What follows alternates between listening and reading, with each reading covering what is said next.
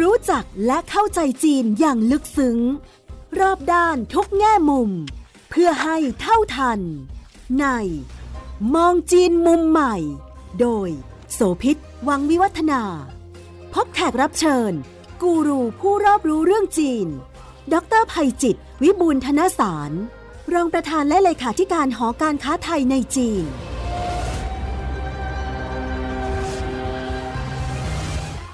ต้อนรับทุกท่านมาพบกับม่องจีนมุมใหม่ทางไทย PBS Podcast ค่ะ หลังจากที่สถานการณ์โควิดเริ่มนิ่ง แม้ว่าจะยังคงระบาดอยู่ แต่ว่าความผ่อนคลายก็เริ่มมากขึ้นในหลายประเทศ นอกเหนือจากเรื่องของวัคซีนแล้ว การระบาดของโรคเนี่ยยังไม่เป็นอันตรายถึงขั้นเสียชีวิตนะคะก็ทำให้หลายชาติเนี่ยผ่อนคลายความเข้มงวดลง โดยเฉพาะเมืองจีน ขณะนี้เปิดให้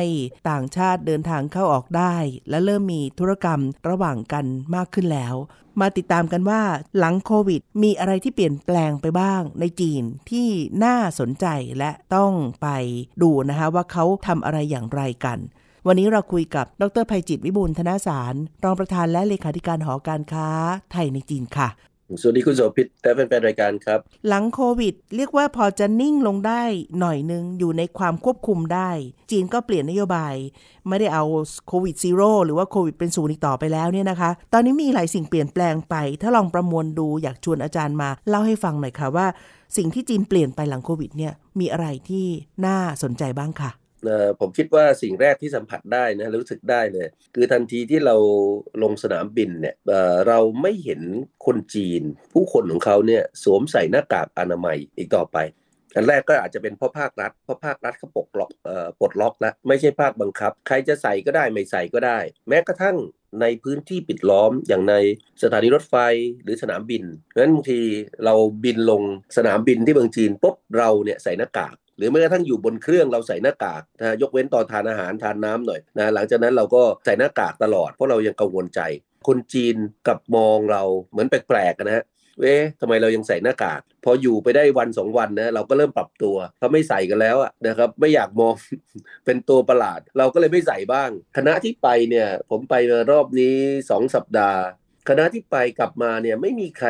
บอกเลยว่ามีคนติดเชื้อโควิด นะหลังจากเดินทางมาถึงเมืองไทย เพราะฉะนั้นผมคิดว่าเอ่อที่ที่เมืองจีนก็เอ่อมีความปลอดภัยค่อนข้างสูง แต่ในด้านหนึ่งของต่างประเทศอีกหลายชาติ ก็พบว่าคนที่เพิ่งเดินทางกลับมาก็ติดเชื้อโควิดกันเยอะอยู่พอสมควรนะคะอาจารย์ เป็นไปได้ครับ อาจจะเป็นเอ่อวิธีการใช้ชีวิตรวมทั้งเชื้อที่อยู่ในพื้นที่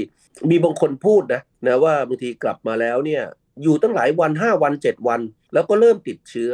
ผมก็เลยตั้งข้อสังเกตว่า เอ๊ะมันเป็นเชื้อตัวใหม่หรือเปล่า หรือ 2 จริงๆแล้วไม่ได้ติดมาจากต่างประเทศหรือจากจีนหรอกครับมาติดที่เมืองไทยนี่แหละเพราะว่าจริงๆแล้วถ้าเป็นเชื้อแบบแบบเดิมเนี่ยมันก็น่าจะเริ่มเห็นผลเห็นอาการนะภายใน2อสวันนะแต่กลับว่ามา 5 วัน 7 วันแล้วถึงมาเเริ่มแสดงอาการนี่ก็เริ่มผิดสังเกตเหมือนกันแต่ว่าสถานการณ์โดยรวมของที่จีนเนี่ยแสดงว่าผ่อนคลายอย่างสูงมากแล้วนะคะ ที่ปลดล็อกเรื่องของการสวมหน้ากากอนามัย ซึ่งถือว่าเป็นการป้องกันในชั้นต้น เรื่องที่สองที่ผมคิดว่าผมรู้สึกได้ก็คือ คนจีนเนี่ยกลับมาจับมือ แล้วถ้าเราสนิทกับเขาเนี่ยก็กลับมาสวมกอดกันอีกครั้งหนึ่ง ช่วงโควิดจะเห็นคนคิดวิธีการทักทายรูปแบบใหม่ ๆ กัน จะมีการสัมผัสไม่มีการสัมผัสเอ่อถ้าสัมผัสจะเอาศอกแตะเท่านั้นอะไรเงี้ยให้ห่างๆตัวสิ่งต่างๆ เหล่านี้หายไปหมดเลยครับในเมืองจีน ผมไปครั้งนี้เจอพักพวกเพื่อนฝูง โอ้โหเจอกันนี่สวมกอดกันนะครับไม่ได้เจอกันมา 3-4 ปีไอ้นี่ก็เห็นนะในวงกว้าง แม้กระทั่งในหมู่คนจีนด้วยกันเอง ว่ารูปแบบการทักทายของเขาเนี่ยกลับมาสู่สภาวะปกติ ใกล้ชิดกันมากขึ้นนะอันนี้ก็เป็นอีกส่วนหนึ่งของเชิงพฤติกรรมของผู้คนที่ผมสังเกตได้ ในเชิงธุรกิจส่วนที่ 3 ที่ผมรู้สึกได้ก็คือว่าวันนี้คนจีนไม่ค่อยพกนามบัตรครับ สมัยก่อนเนี่ยเราจะเคยคุยกันว่าโอ้ยธรรมเนียมของจีนนะเวลาเจอกันทักทายกันก็จะแลกนามบัตรกันวิธีการแลกนามบัตรต้องก้มหัวเล็กน้อย หรือยื่นสองมือ เพื่อให้เกียรติอีกฝั่งหนึ่งเวลาจะรับนามบัตรนะก็ควรแสดงกริยามารยาทที่คล้ายคลึงกัน ปรากฏว่าวันนี้เวลาเรายื่นนามบัตรให้เขานะครับเขาจะบอกว่าเขาขอโทษด้วย เขาไม่มีนามบัตรเขาไม่พกนามบัตรอย่างนี้ได้ไหม ขอสแกน QR code ใน WeChat อ่าเพราะ WeChat เป็นแอปพลิเคชันที่คนจีนใช้นิยมมากเหมือนกับในหลายประเทศที่ใช้ทั้ง Line แล้วก็ WhatsApp หรือว่าตัวอื่นๆนะคะผมเองเป็นคนที่รับนามบัตรมาผมก็จะหาเวลาในการคีย์ข้อมูลต่างๆ เขาเนี่ยที่สำคัญคืออย่างนี้ครับกว่า 50%นะของคนที่รับนามบัตรท้ายที่สุดก็ไม่คีย์ข้อมูลต่างๆ เหล่านั้น เอาไปกองกองใส่กล่องเก็บเก็บเก็บไว้ ถึงเวลาต้องมาหาเบอร์กันเขาบอกวิธีการที่เขาทำเนี่ยมีประสิทธิภาพมากกว่า ด้านหนึ่งก็ประหยัดเวลาค่าใช้จ่ายในการทำนามบัตร อีกด้านหนึ่งคือมันเข้าสู่ระบบเลย แล้วก็สามารถติดต่อกันได้เลยนะแล้ววีแชทปัจจุบันเนี่ยเดี๋ยวนี้เนี่ยมันมีระบบการแปลที่เข้ามาช่วย ก็ทำให้สามารถติดต่อกันแม้ว่าอาจจะมีข้อจำกัดด้านภาษาระหว่างกัน คนหนึ่งก็พูดภาษาจีนอีกคนหนึ่งก็พิมพ์ภาษาอังกฤษไปนะเขากดแปลก็เข้าใจก็สามารถสื่อสารกันได้ แล้วก็เป็นปัจจุบัน อันนี้ดิฉันมีประสบการณ์ตรงแล้วค่ะ อาจารย์คะและคุณผู้ฟังของจริงเลยค่ะ ติดต่อกับคนจีนที่เซี่ยงไฮ้ซึ่งเป็นหน่วยงานด้านการต่างประเทศอยู่ แล้วก็ใช้วีแชทในการสื่อสารตอนแรกดิฉันก็ขอความร่วมมือว่า เนื่องจากเราไม่เก่งเรื่องภาษาจีนเนี่ย สามารถจะพิมพ์ภาษาอังกฤษได้ไหมเขาบอกว่าไม่เป็นไร คุณก็ใช้การแปลใน WeChat เอาละกัน เพราะฉะนั้นการสนทนาและการติดต่อจนกระทั่งจบโครงการเนี่ย ก็เป็นไปด้วย 2 ภาษาคือที่ฉันพิมพ์ภาษาอังกฤษ แล้วเขาก็ตอบมาเป็นภาษาจีน แล้วท่านก็ต้องแปลด้วยตัวแปลใน WeChat นี่แหละค่ะ ของจริงค่ะอาจารย์ ใช่แล้ว แล้วก็ราบรื่นดีแล้วก็ราบรื่นดีหลากหลายภาษาเลยนะคุณสมิธดังนั้นต่อไปเนี่ยซอฟต์แวร์ที่เขากำลังพัฒนาเนี่ยมันจะมีประมาณ 7-8 ภาษาหลักของโลก นะเพราะฉะนั้นคนจีนก็จะสามารถสื่อสารกับผู้คนทั่วโลกนะได้อย่างกว้างขวางมากยิ่งขึ้น นะอันนี้ก็น่าสนใจเช่นเดียวกันครับวงการล่ามแล้วก็การแปลก็ได้รับผลกระทบรวมทั้งธุรกิจสิ่งพิมพ์เกี่ยวข้องกับนามบัตรด้วยนะฮะอันนี้เป็น 2 ตัวเพราะดิฉันเองตอนหลังก็เริ่มใช้การสแกน QR แล้วก็จะไม่มีนามบัตรที่เป็นกระดาษแล้วด้วยเช่นเดียวกันนะคะมันก็สะดวกดีแสดงว่าคุณโสภิตนี่ทันสมัยมาก เป็นแบบจีนเลยผมเพิ่งไปเจอมาแล้วก็เออรู้สึกได้คุณโสภิตเริ่มทำแล้วครับ อันถัดมาที่ผมรู้สึกได้อีกอันหนึ่งก็คือพฤติกรรมการออกมากินข้าวนอกบ้าน กลับมาคึกคักอีกครั้งหนึ่งคือว่าง่ายสามปีที่ผ่านมาเนี่ยร้านอาหารเจ๊งกันไปเป็นแถบครับนะครับเพราะคนไม่กล้าออกมาทานอาหารนะครับ แล้วก็พฤติกรรมบางส่วนก็เปลี่ยน นิยมสั่งอาหารไปส่งที่บ้านนะครับ แต่ผมไปครั้งนี้ร้านรวงที่ไปเนี่ยนะครับมีผู้คนออกมาทานอาหารนะแน่นเต็มร้าน นะอาจจะส่วนหนึ่งเพราะว่าช่วงนี้สภาพอากาศดีกำลังจะเข้าสู่หน้าร้อนนะครับอากาศก็อาจจะมึงไม่ร้อนจัดอีกด้านหนึ่งก็คือมันเย็นสบายอะวายง่ายคนก็ออกมาใช้ชีวิตนอกบ้านเยอะ ไม่ใช่แต่เฉพาะวันเสาร์อาทิตย์นะแม้กระทั่งวันธรรมดาเราก็เห็นเลยตามมื้อหลักๆเนี่ยถ้าเราจะไปทานอาหารแล้วไม่อยากไปเจอคนเยอะผมก็แนะนำให้ไปก่อนเวลาสักครึ่งชั่วโมงหรือหลังเวลาสักครึ่งชั่วโมงเพราะพอเที่ยงเป๊ะปุ๊บหรือหลังเที่ยงไปนิดหน่อยเนี่ยนะจากเดิมที่เราเข้าไปสมมติว่าเราเข้าไปสิบเอ็ดโมงครึ่งเนี่ยเฮ้ยทำไมร้านไม่ค่อยมีคนนะพอทันทีที่เที่ยงเป๊ะเราเฮ้ยหันมันบอกตายแล้วร้านเต็มไปด้วยผู้คน แล้วเราก็อาจจะรู้สึกได้ว่าเอ๊ะทำไมเสียงระดับเสียงมันดังขึ้นเนอะคนจีนมาก็จะพูดคุยกันอะไรกัน ผมคิดว่าจากนี้ไปเนี่ยการฟื้นตัวเศรษฐกิจของจีน ผ่านเรื่องของการบริโภคและการท่องเที่ยวภายในประเทศนะจะกลับมาเติบโตอย่างรุนแรง เพราะว่าพอคนคลายกังวลเกี่ยวกับเรื่องโควิดนะออกมาใช้ชีวิตมากนอกบ้านมากขึ้น โดยวัฒนธรรมของเขาเนี่ยเขาก็นิยมที่จะพบปะพูดคุย ทานข้าว หรือแม้กระทั่งดื่มเหล้าอะไรกันเนี่ยร่วมกันอยู่แล้ว พอความกังวลใจเหล่านั้นหายไปหลาย ๆ สิ่งก็จะกลับมา เพราะนั้นจะทำให้ให้เศรษฐกิจจีนเนี่ยได้รับประโยชน์จากส่วนนี้มาก หลายคนก็พูดถึงเรื่องของเศรษฐกิจของจีนว่าเอ๊ะดูถ้ามันจะไม่เติบโตอย่างที่กำหนดเดี๋ยวเดี๋ยวเราจะเห็นการออกมาตรการกระตุ้นหรือฟื้นเศรษฐกิจครั้งใหม่และรอบใหม่นะออกมาเยอะเลยหลังจากที่ตัวเลขเศรษฐกิจนะตอนเดือน 4 เดือน 5 ออกมาแล้วดูไม่ค่อยไม่ค่อยสวย เช่นเดียวกันครับ งั้นต้องติดตามในครึ่งหลังของปีนี้ค่ะ คุณผู้ฟังว่ารัฐบาลจีนจะออกมาตรการกระตุ้นอะไรมา แล้วถ้ามองเป็นโอกาสสำหรับนักลงทุนหรือกลุ่มธุรกิจของไทยที่มีความเชื่อมโยงกับจีนอยู่ ก็น่าจะต้องเร่ง speed ในการปรับตัว เพื่อจะคว้าโอกาสทางธุรกิจในการเชื่อม จากมาตรการผ่อนคลาย แล้วก็สถานการณ์ที่เกิดขึ้นล่าสุดนี้ด้วย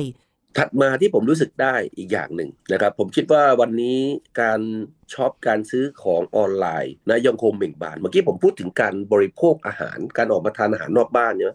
แต่การออกมาช้อปปิ้งผมคิดว่าคนช็อปน้อยลง ส่วนหนึ่งก็คือเพราะว่าคนเปลี่ยนพฤติกรรมไปซื้อของออนไลน์ มันสะดวกมันมีบริการต่างๆ สารพัดเดี๋ยวนี้มันไม่ใช่แค่ขายออนไลน์ เดี๋ยวนี้ทำ live streaming อย่างที่เราได้ยินข่าวเนี่ยเป็นเรื่องปกติ แล้วคนจีนรู้สึกว่าไม่ต้องไปซื้อของราคาเต็มอีกต่อไป เพราะเดี๋ยวนี้มันมี 1 1 2 2 3 3 4 4 5 5 อะไรก็ตามของเขานะทำให้อะไรรู้ไหมห้างสินค้าซูเปอร์มาร์เก็ตต่างๆนะคนบางตา หลายแห่งถึงขนาดต้องลงทุนปรับภาพลักษณ์ปรับร้านรวงต่างๆ เป็นการใหญ่เลย เพื่อจะดึงคนให้ออกมาใช้ชีวิตนอกบ้าน อันที่สองที่เราผมสังเกตเห็นก็คือว่าร้านรวงต่างๆ เหล่านั้นที่เปิดให้บริการอยู่นะ ร้านไหนไม่มีป้ายลดราคา คนไม่ค่อยเข้า ตอนนี้มันมันรอได้อะคือถ้าไม่ใช่จะต้องซื้อของเฉพาะเพื่อให้วันเกิดคนอาจจะกระทันหันหรืออะไรก็ตามนะ คนเหล่านั้นรอป้ายดิสเขาอยากเห็น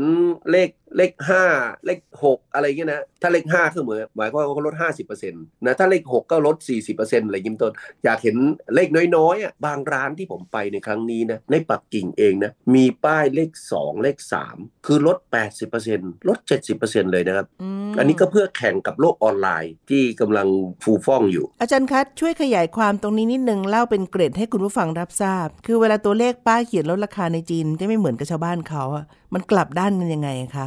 ตัวเลขที่เขาขึ้นนะสมมติว่าเมื่อกี้ผมเรียนว่าเลข 6 นะ นั่นหมายความว่าจาก 10 ส่วนเขาจะเอา 6 ส่วนคือร้านค้านะเท่ากับเขาลด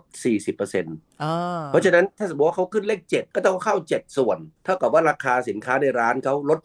30%ดังนั้นเลขหนึ่งเลขสองที่กำลังมองหาคือแปลว่าร้านค้าเอาแค่หนึ่งหรือสองส่วนก็คือลด 80 หรือ 90%นั่นเอง ใช่ครับ งั้นเวลาคุณผู้นะฟังไปดูหรือไปซื้อของถ้ามีโอกาสไปเมืองจีน แล้วก็เห็นป้ายเหล่านี้เนี่ยอย่าเพิ่งงงนะคะ ตัวเลขว่ามันคืออะไรนะคำสำคัญที่อาจารย์บอกเมื่อกี้มันเป็นอยู่แล้วมันคงจะเป็นตลอดไปในอนาคตคือคนรู้สึกว่าไม่จำเป็นต้องซื้อของเต็มราคาอีกต่อไป เพราะฉะนั้นเนี่ยผู้ประกอบการบ้านเราเนี่ยต้องคิดต่อเลย ว่าเอ๊ะวิธีการวางแผนในเรื่องของการกำหนดราคาสินค้านะในตลาดประเทศจีนเนี่ยอาจจะต้องทบทวน ให้ราคาแบบเดิมไม่ได้ เพราะว่าคุณให้ราคาแบบเดิม คุณไม่มีรูมมากพอในการที่จะทำโปรโมชั่นในการอ่าส่งเสริมการขาย ค่ะ อันนี้ก็เป็นส่วนหนึ่ง ส่วนที่สองคือ คุณอาจจะต้องคิดวางแผนเรื่องของการส่งเสริมการขาย หรือทำแม้กระทั่งออกแบบผลิตภัณฑ์ที่มีลักษณะเฉพาะ คือบางคนต้องการเลี่ยงนะนะไม่อยากแข่งขันตรง ก็ทำเป็นคอลเลกชันพิเศษนะนะอืมจะได้บอกว่าอันนี้มันเป็นขายของเป็นพรีเมียม เพื่อที่จะไม่ต้องลดราคาขาย คือคนก็ซื้อเพราะว่ามันไปมันมีความพรีเมียม หรือมีความพิเศษซ่อนอยู่ในตัวของมันเอง อย่างนี้เป็นต้น แต่แนวคิดเรื่องตั้งราคาเผื่อต่อนี่ก็เป็นที่รับรู้กันมาอยู่นานแล้วนะคะ เพราะว่าตั้งแต่ก่อนโควิด เวลาไปเมืองจีนก็รู้ว่าก็ต้องต่อเกินกว่าครึ่งหนึ่ง เพื่อที่จะทำให้ได้ราคาจริง ๆ ที่สะท้อนมาจากการซื้อสินค้าเหล่านั้นนะคะหลายหลายคนสมัยก่อนนะไปซื้อของก๊อปใช่ไหมแต่อันนี้ไม่ใช่ของก๊อปนะก็เป็นของทั่วไปเนี่ยนะคนหนึ่งก็ซื้อมา 10 ผืนซื้อผ้านะผ้าบันคอ 10 ผืนร้อยเสร็จแล้วเขาก็เดินตามมาขายที่รถนะก็ต่อโอ้ แสดงว่ามันมันอยากขายมากก็ต่ออก็บอกโอ้ยี่สิบผืนก็โอเคแล้ว เราก็หัวเราะกันบนรถคุยโม้ทับไอคนที่ซื้อสิบสิบผืนร้อยปรากฏว่าซื้อกันไปซื้อกันมาครับไปยี่สิบกว่าผืนร้อยอืม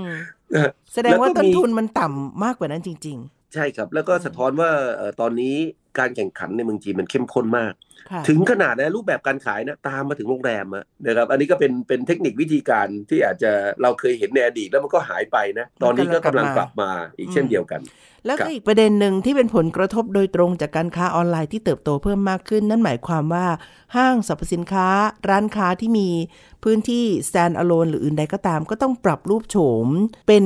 การให้บริการแบบอื่นๆ ที่ไม่ใช่ตั้งของขายอย่างเดียว เหมือนในอดีตอีกแล้ว เหมือนอย่างในเมืองไทยก็มี community mall มีลักษณะแบบนี้ใช่ไหมฮะ ให้เป็นกิจกรรมอื่นๆ เพื่อดึงคนให้เข้ามา แล้วมีโอกาสจะได้พิจารณาเลือกซื้อสินค้าเพิ่มขึ้น ไม่ใช่ตั้งร้านขายของแบบเดิม ทิศทางนี้เป็นในเมืองจีนด้วยไหมคะ ใช่ครับ เดี๋ยวนี้เดี๋ยวนี้รูปแบบในเมืองจีนเนี่ยร้านอาหารนะก็เอาไปไว้บนบน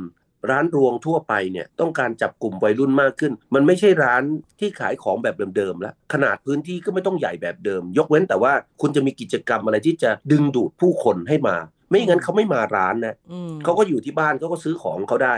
เพค่ะราะฉะนั้นร้านค้าที่อยู่ในห้างต่างๆเนี่ยกลับกลายเป็นจุดในการเอ่อเสริมสร้างประสบการณ์ร่วมนะว่าระหว่างกลุ่มเป้าหมายของเขากับเจ้าของหรือหรือแบรนด์เพิ่มมากขึ้น กลายว่าต้องมีความคิดริริเริ่มสร้างสรรค์ที่มากขึ้น เพื่อจะดึงดูดผู้คนออกมาใช้ชีวิตข้างนอก คุณกำลังฟัง มองจีนมุมใหม่ ทางไทย PBS Podcast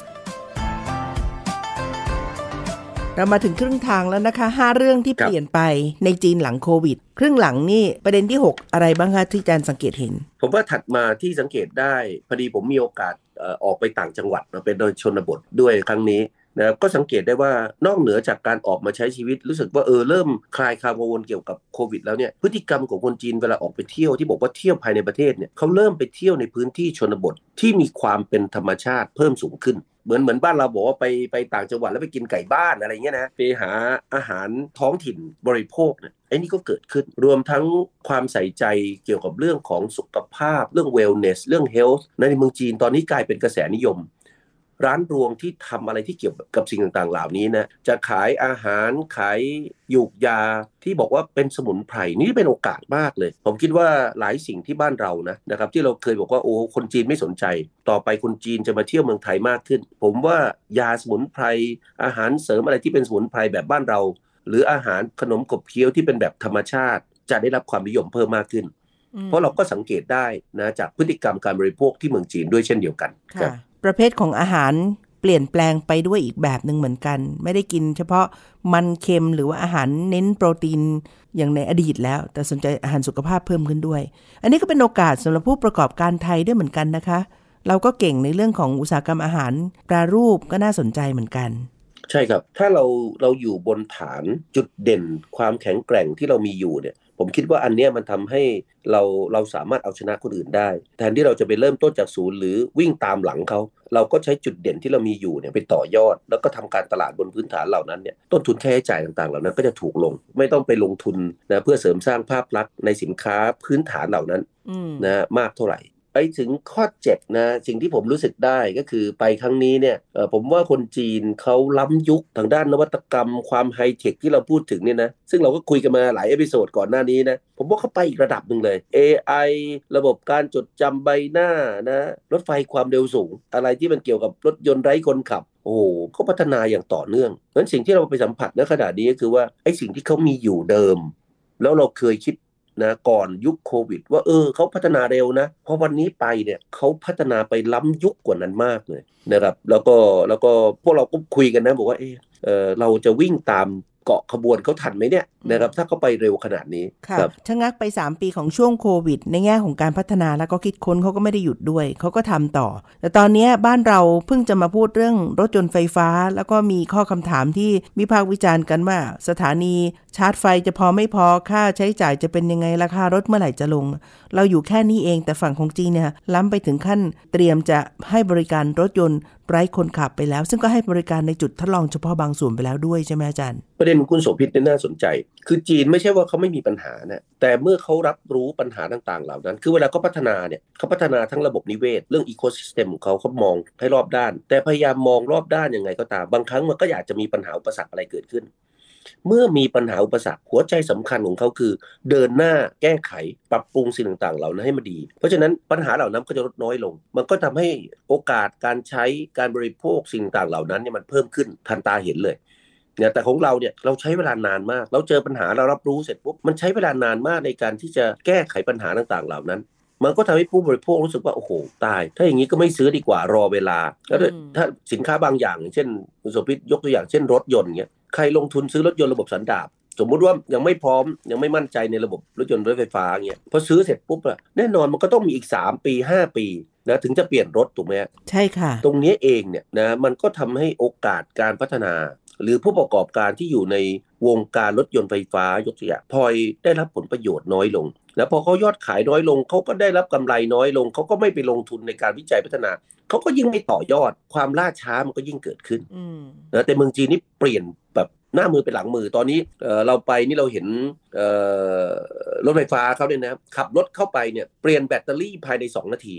อืมนะเข้าไปเหมือนเหมือนเราขับเข้าไปเปลี่ยนน้ำมันเครื่องอะค่ะ แต่ของเขาเปลี่ยนแบตเตอรี่ ข้อเสนอนี้ขานรับแล้วใช่ไหมคะ ที่ก่อนหน้านี้เราเคยคุยกันใน episode ก่อนว่า มีข้อเสนอเรื่องว่าถ้าให้ดีเนี่ย ไม่ต้องมาเสียเวลาชาร์จไฟก็คือเปลี่ยนแบตไปเลยจบเลยแล้วง่ายขึ้นแล้วก็รวดเร็วขึ้น โดยเฉพาะช่วงเทศกาลปีใหม่เทศกาลตรุษจีนที่ผ่านมาคนก็โอดโอยเยอะมากเพราะมันต้องเสียเวลาในการชาร์จไฟ แสดงว่าแนวคิดนี้น่าจะมีบริษัทขานรับแล้วใช่ไหมอาจารย์มีฮะมีบริษัทที่เริ่มให้บริการแบบนี้ละนีโอเอยอะไรเอยก็เริ่มให้บริการนะแล้วก็อาจจะกลายเป็นอีกทางเลือกหนึ่งนะสำหรับคนที่อาจจะต้องเดินทางไกลขับรถไกลๆคือไม่อยากไปเสียเวลาชาร์จชาร์จแบตใช่ไหมก็เข้าไอ้จุดอย่างเงี้ย แล้วก็เปลี่ยนแบตแล้วก็ขับต่อไปเลย อันนี้ผมว่าก็ก็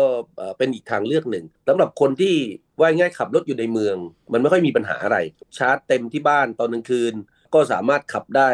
ตลอดทั้งวัน โดยที่โดยที่แบตเตอรี่นะยังมีให้บริการอย่างเพียงพอ แต่สำหรับคนที่ขับรถทางไกลนะในเมืองจีนประเทศเขาใหญ่กว่าเรา เขาต้องการบริการลักษณะแบบนี้ นะครับเพราะนั้นก็มีมีบางบริษัทนะที่เริ่มให้บริการลักษณะแบบนี้ด้วยเช่นกันครับ เรื่องอีกอันหนึ่งอาจจะต่อเนื่องกับเรื่องนวัตกรรมเรื่องไฮเทค แต่สำหรับผมผมแยกออกมา ก็คือเรื่องของต้องบอกว่าสังคมไร้เงินสดแล้วกันนะครับ อันนี้ก็เป็นอีกส่วนหนึ่งที่ผมรู้สึกว่าจีนเบ่งบานขึ้นมากเลยในเรื่องนี้นะแม้ว่าเขาจะไม่ถึงขนาดให้ใช้คำว่าสังคมไร้เงินสด แต่ในความรู้สึกของผมก็คือว่าจีนมันใกล้ความเป็นสังคมไร้เงินสดเข้าไปทุกที ในเมืองใหญ่ๆนี่นะเอ่อเอาว่าที่ประสบกับผมแล้วกันนะเราทำเนียมของเรานะเราไปซื้ออะไรกันอะไรเงี้ยเราก็จะแย่งกันจ่ายถูกไหม เราไปซื้อไอศครีม เราไปซื้อข้าวของเครื่องใช้อะไรที่จะกินด้วยกันแล้วเราก็จะแย่งกันจ่าย เชื่อไหมครับ ผมเองก็เอาธนบัตรยื่นให้เขาเพราะผมก็ไม่รู้ว่าเท่าไหร่นะแล้วผมไม่รู้ไอ้ไอ้ที่มันจะสแกนเนี่ยมันจะรับของผมไหมที่ง่ายคือเพื่อนผมยื่นตังค์นะอย่างน้อยผมคิดว่าผมยื่นเร็วกว่ากว่าคนจะไปเปิด QR code ปรากฏว่าพนักงานของมันนะแคชเชียร์นะมันเห็นผมยื่นตังค์นะหันหน้าหนีเลยครับ ไม่ยอมรับเงินสดผมครับ มองหาคนที่จะยื่น QR code ให้เขาสแกนจ่ายตังค์ครับโอ้ผมเห็นแล้วบอกอ้าวอะไรวะเดี๋ยวนี้กลายว่าเห็นธนบัตรกับไม่อยากรับค่ะบางร้านนะผมทำสำเร็จคือเขารับธนบัตรผม เชื่อไหมว่าเขารับธนบัตรไปเนี่ยนะเขาต้องไปผ่านไอ้เครื่องตรวจสอบธนบัตรว่ามันเป็นจริงหรือปลอม แล้วมันไม่ใช่แบบยื่นไปครั้งเดียวนะมันทำอยู่3าสี่ครั้งอะ่ะเพื่อให้มั่นใจว่าแบงค์แบงค์ร้อยแบงค์ร้อยหยวนเนี่ยเป็นของจริง แล้วพอเขาเปิดเก๊ะลิ้นชักนะ ในลิ้นชักแทบไม่มีเงินครับ แล้วเขาทอนเงินผมเนี่ยด้วยความรู้สึกที่แบบเหมือนกับเขาก็ไม่รู้เหมือนกันเขาต้องดูก่อนว่าเงินเหล่านี้เหรียญเหล่านี้ธนบัตรคือเหมือนแบบไม่ได้ใช้นานอะมันกลายเป็นแบบนั้น จะนับเงินทอนเนี่ยใช้เวลานานและนี่คือสภาพที่กำลังเกิดขึ้นในธุรกิจในวงการการค้าปลีกนะที่เมืองจีนในทุกวันนี้ครับ อารมณ์แบบนี้จะเกิดขึ้น มากขึ้นถ้าใครใช้สตังเงินสดในสังคมจีนตอนนี้ เพราะว่าก่อนหน้านี้ระบบสแกนเนี่ยมันลงลึกไปถึงขั้นการบริจาค แล้วก็เคยมีข่าวคราว ที่บอกว่าแม้กระทั่งขอทานหรือว่าคนที่ต้องการรับการสงเคราะห์เนี่ยก็ยังมี QR code ให้สแกนได้ด้วยนะคะ ทีนี้มันจะเป็นปัญหายังไงคะอาจารย์ถ้าเกิดว่านักท่องเที่ยวคนต่างชาติ ซึ่งไม่มีระบบไอตัวสแกน QR code ที่ว่าแล้วเข้าไปใช้จ่ายในเมืองจีนเนี่ยเพราะว่ากว่าจะเปิดบัญชีธนาคารจีนไม่ได้เรื่องง่ายเลยเติมตังในกระเป๋าก็ไม่ได้ง่ายสำหรับ B Chat ที่ไม่ได้มีหมายเลขจีนหรือไม่ได้เป็นพลเมืองจีนนะคะทางเลือกในอนาคตอันใกล้ที่จะกำลังจะเกิดขึ้นก็คือ แบงก์ชาติจีนกำลังจะลอนเงินหยวนดิจิตอลและเปิดให้ชาวต่างชาติได้มีโอกาสใช้ ในวันที่ 23 กันยาที่จะถึงนี้นะซึ่งเป็นวันเปิดตัวเอเชียนเกมนะที่หังโจก็จะเป็นเจ้าภาพเอเชียนเกมใช่ไหมเขาก็จะใช้จังหวะโอกาสเนี้ยในการเปิดตัวเงินหยวนดิจิตอลให้กับชาวต่างชาติด้วยเช่นเดียวกันนะก็หวังว่าครั้งนี้จะไม่มีการผิดแผนแต่อย่างใดเพราะเดิมเนี่ยจีนก็ตั้งเป้าว่าจะใช้งานโอลิมปิกฤดูหนาวนะครับครั้งที่ผ่านมาที่ปักกิ่งเนี่ยในการเปิดตัว ปรากฏว่า พอโควิดมันยังคงอยู่ก็เลยจีนก็เลยต้องใช้ต้องจัดโอลิมปิกฤดูหนาวในระบบปิดเป็นครั้งแรกนะครับ ก็เลยจะมาใช้เอเชียนเกมที่จะถึงเนี้ยนะในปีนี้เป็นเป็นจังหวะเวลาในการเปิดตัวครับค่ะถัดมาอีกอันหนึ่งที่ผมรู้สึกได้ก็คือว่าจีนเนี่ยเดินหน้าเรื่องของ dual circulation คือการให้ความสำคัญกับเศรษฐกิจภายในประเทศ คู่ขนานไปกับต่างประเทศอย่างจริงจังนะเพราะว่า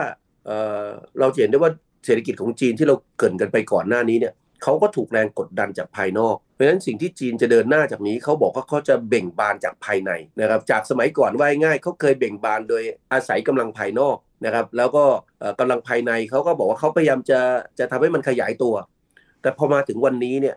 ภาคการบริโภคภายในประเทศ ซึ่งผมใช้คำว่ากำลังภายในของจีนนี่นะมันแข็งแกร่งมากขึ้น แล้วจีนก็เห็นความสำคัญในส่วนนี้ที่เพิ่มสูงขึ้น จีนจะเดินหน้า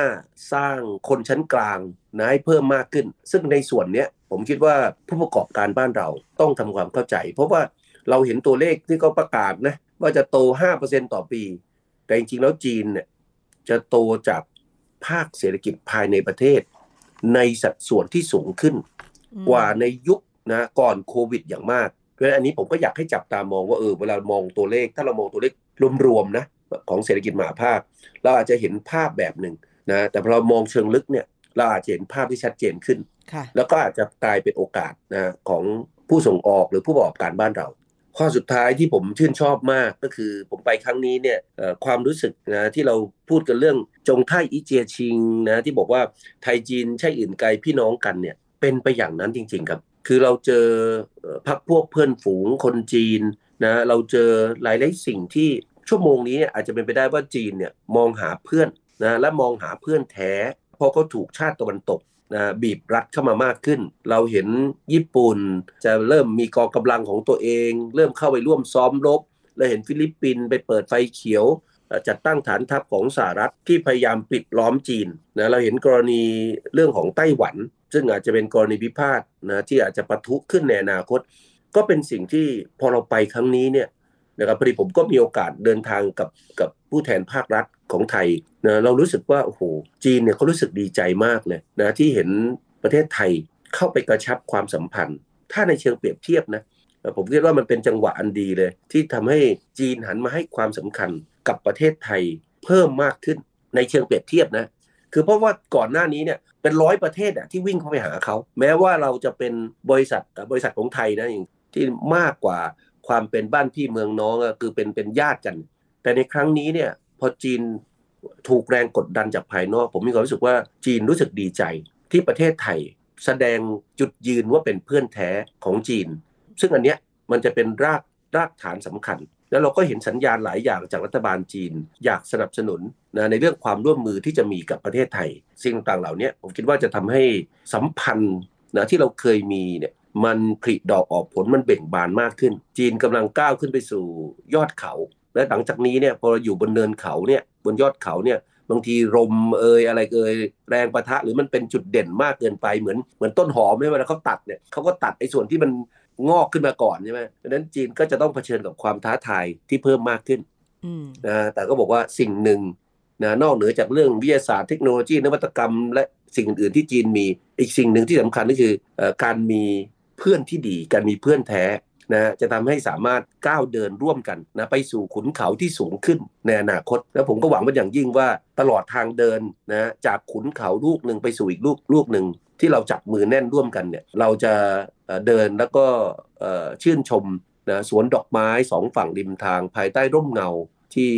ร่มรื่นเพิ่มมากขึ้นในระยะยาวครับอันนี้ก็เป็นสิ่งที่ผมรู้สึกนะจากการเดินทางครั้งนี้ครับ นอกจากที่จะมีคณะไปเยือนจีนเพิ่มมากขึ้นจากทั่วทุกสารทิศรวมทั้งไทยเนี่ยฝั่งของทางไทยเองก็ต้องติดตาม เพราะว่ามีคณะทั้งจีนแล้วก็การท่องเที่ยวหรือกลุ่มคนจีน เริ่มกลับมาเพิ่มมากขึ้น ซึ่งนั่นหมายความว่าถ้ามองไปเรื่องของโอกาส ในด้านไม่ว่าจะเป็นการทำธุรกิจแม้กระทั่งการท่องเที่ยว ก็เป็นความคึกคักที่ต่างฝ่ายต่างก็รอคอยด้วยเช่นกันนะคะ นี่เป็นเรื่องที่เราคุยกันในวันนี้ค่ะ ดรภัยจิตวิบูลธนาสารรองประธานและเลขาธิการหอการค้า ไทยในจีน และดิฉันโสภิตบังมิวัฒนา เราสองคนลาแล้วนะคะ สวัสดีค่ะ สวัสดีครับ ติดตามฟังรายการมองจีนมุมใหม่ ได้ทางเว็บไซต์และแอปพลิเคชันไทย PBS Podcast กดติดตามสื่อสังคมออนไลน์ ทั้ง Facebook Twitter Instagram และ YouTube ไทย PBS Podcast ไทย PBS Podcast View the world via the voice